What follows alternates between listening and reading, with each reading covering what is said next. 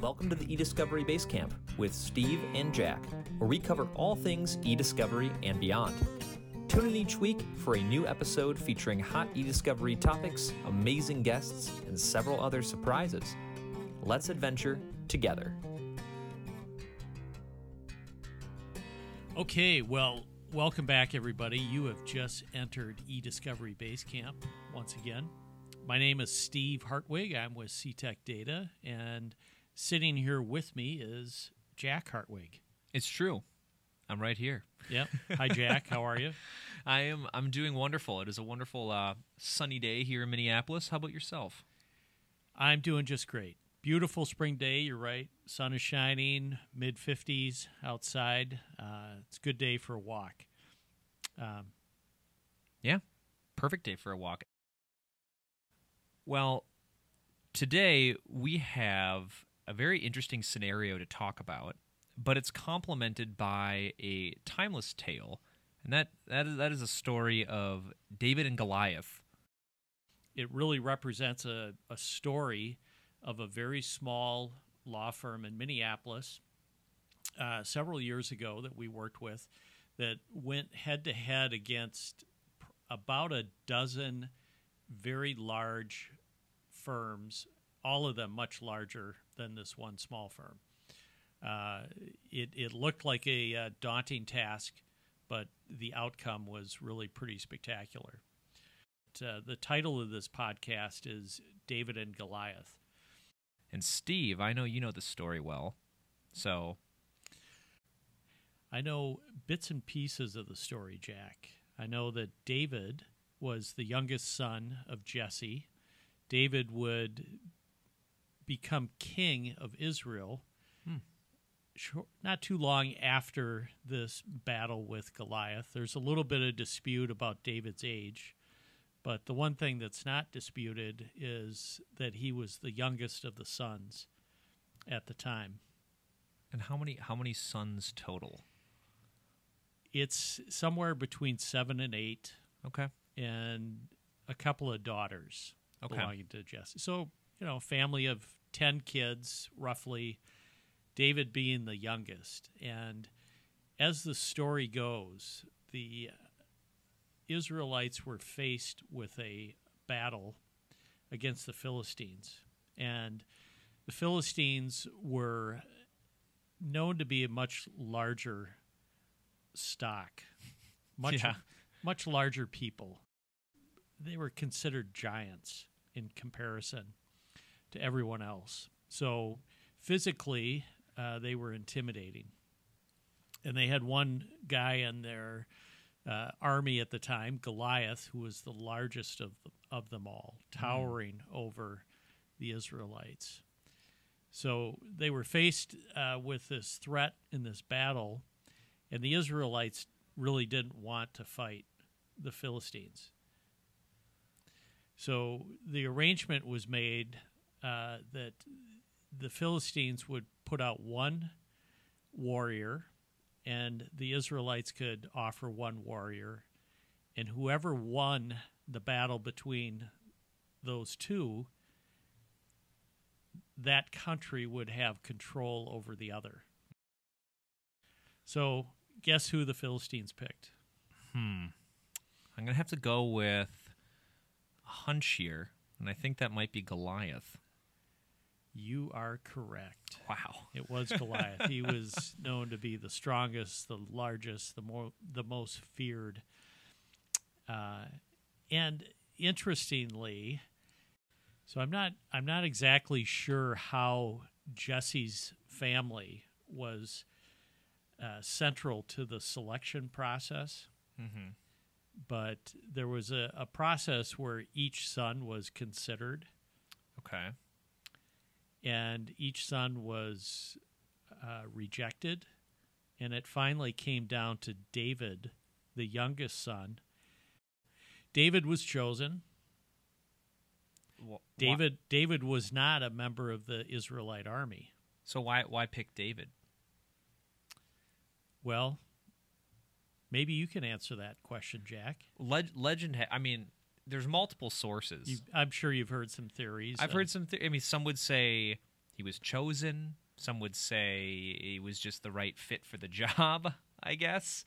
I mean, to me, it sounds like the the older siblings passing the buck along. Where you know, on the weekend, your mom asks you to go vacuum the house, so you go to your younger sibling and you say, "Hey, mom says to vacuum the house," and then it kind of keeps going down this chain. You know, that could be it too. I don't well, know. This, this was a, a little more treacherous, a little more serious than vacuuming the house. I don't know. I don't know. But have you seen my house? Well, I've seen you vacuum, so yes. I mean, it may be a good good analogy. So anyway, Right. long story short, David was chosen. So customary to the time, uh, it was decided by King Saul that David should wear his armor if he's going to go fight against the fierce and tough and very ferocious Goliath. Mm-hmm. And Saul was uh, a grown man. David was younger, not fully mature. He put on Saul's armor. It was very heavy. It was didn't fit him well. Uh, he was given Saul's spear, which was also very heavy. Mm-hmm. And guess what? Well, not spear, but I guess sword. So guess what? Uh, guess what? David's reaction was. Hmm. Um. Just I, I don't know. Sat there under the weight of the armor. Well, I wasn't there either, but I, I Right. do uh, understand that he decided this was not a good fit for him. All this armor was weighing him down. He was had never worn it before, was not Mhm. comfortable with it. Um, we do know what David's uh, method of killing Goliath was. Yeah, that was the uh, the sling, the rock and the sling, and David, to my knowledge, was sort of the chief defender of his family's flock of sheep, and That's right. where he was from, there were various, you know, lions, tigers, and bears, and all kinds of terrible creatures lurking about, trying to pick off his sheep. And he got really, really good with that rock and sling to where he could pretty much single handedly defend this entire herd from these hulking animals that, you know, they're, they're So is it a herd or a flock? a flock, I should say. Yeah, I, I get confused with that too. I, don't you really know for sure. Herd, flock. We'll go. We'll go with flock for consistency's sake.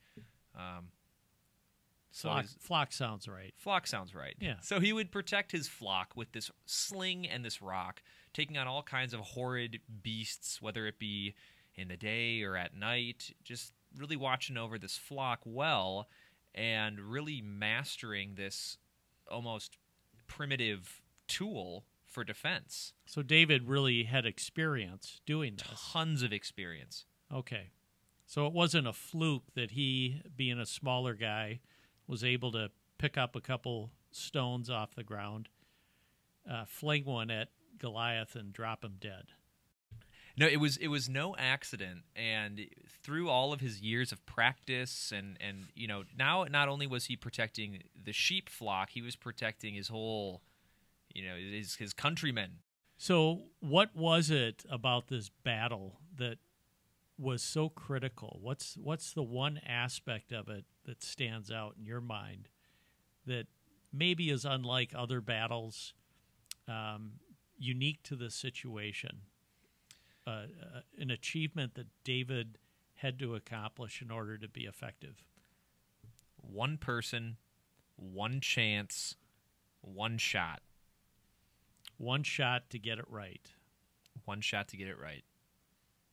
Absolutely. That was it. And that segues perfectly into the scenario that we were involved in, where it was a very similar David and Goliath story, where it came down to that one shot, that one chance, and the stakes were pretty high. So fast forward a few thousand years, and we were called by a relatively small, well, let's not even say relatively, it was a very small law firm in Minneapolis, about 10 or 12 lawyers uh, who had landed a large case. They were on the plaintiff side, going up against uh, multiple defendants, uh, all represented by pretty large firms and I think there were about 12 firms involved on the defense. and this one little firm here in Minneapolis uh, fighting against them. They had a good case. It was worth about eight figures, well into eight figures. And uh, it was prosecuted over the course of three, four, five years, something on that order. Um, we got called because the firm had never uh, really done anything with e-discovery in the past, and this was a f- uh, going to be their first opportunity. And in the initial meeting with the attorneys, I told them that a starting point that uh, we were going to initiate was setting a standard operating procedure for their workflow and for our workflow working with them. And as soon as I said the word standard operating procedure, I got chuckles from the crowd. And I said, What's up? And they said, We don't work with standard operating procedures here. That's just not a thing. And I said, Well, guys, it's going to be a thing. if you're going to be successful in this in this case, you got to trust me. That absolutely has to happen. And here are some reasons for it. Um, we're going to have multiple uh, movements of the same type. If we don't standardize those movements, uh, we're going to have inconsistency. And it's not going to be difficult. The, the SOP that we're going to write is only going to be a few pages long. It's going to be easy to understand, uh, but it's going to regulate how you review documents, how you tag documents, how you do a privilege review, uh, how we export, etc. Um, so, long story short, we set that SOP. It really didn't take long for them to learn it. And over time, they became more and more autonomous with that process. We still ran all of the productions for them. Uh, we did the uh, conflict checks after their review. But that case uh, lived through, uh, I think it was 49 productions overall. So it wasn't just a handful; it was it was many, and we actually had a, a batting average at a thousand percent. We didn't have a single mistake, and it was really because we had set a standard operating procedure, and the people working that procedure actually honored the procedure and and they believed in it. And after a few times of uh, running some pretty large productions. They, these were on the order of 45, 50, 60,000 documents each. Uh, they were pretty impressed that everything was going out orderly and without complaint from any of the defendants. Hmm. There's a story within the story here, and uh, about 20 productions into this case, uh, the lawyers were in the midst of taking depositions, and during breaks, uh, lawyers would go and get a glass of water or use the restroom, whatever. And uh, I would hear conversations that were happening during those breaks, and some of the questions being asked were, "How is it that you guys, this tiny little firm, are managing to pull off fifty thousand document productions, get them to us on time, all intact?" and we're we're up till two o'clock in the morning trying to produce six documents. They were completely bewildered, didn't understand it. They had inside uh, lit support uh, services most of the time. I, I think the plaintiffs' lawyers just kind of shrugged their shoulders, didn't reveal any of their secrets, and went about doing what they were doing. Um, the end result of that case was that it settled uh, fairly fairly early in the process. Uh, they'd gone through uh, dis, you know, discovery, fact discovery, expert witnesses, and so forth. When it came down to settling it, I guess I should say it settled uh, pretty quickly, pretty easily. And it settled at a level where the two senior partners in the firm retired just a few months later. So it was a very, very good result. Uh, I remember a, a, big celebration afterwards, and um, uh, everybody on the plaintiff side, for sure, was very happy with the outcome. Well, that was two parallel stories from two very different points in time, but very similar stories. Very, very similar. Absolutely. Well, thanks so much for tuning in this week. I'm Jack, and this is Steve, and this is the eDiscovery Base Camp. Any uh, closing thoughts, Steve? Just our, our typical reminder want you to uh, remember to let the people around you know that they matter. Have Absolutely. a great have a great week. Have a wonderful week, and we'll see you next time. Thanks for tuning into this week's episode of the eDiscovery Basecamp. If you have any questions, comments, or want us to cover a certain topic, email us at info at teamctech.com. We'll see you next week.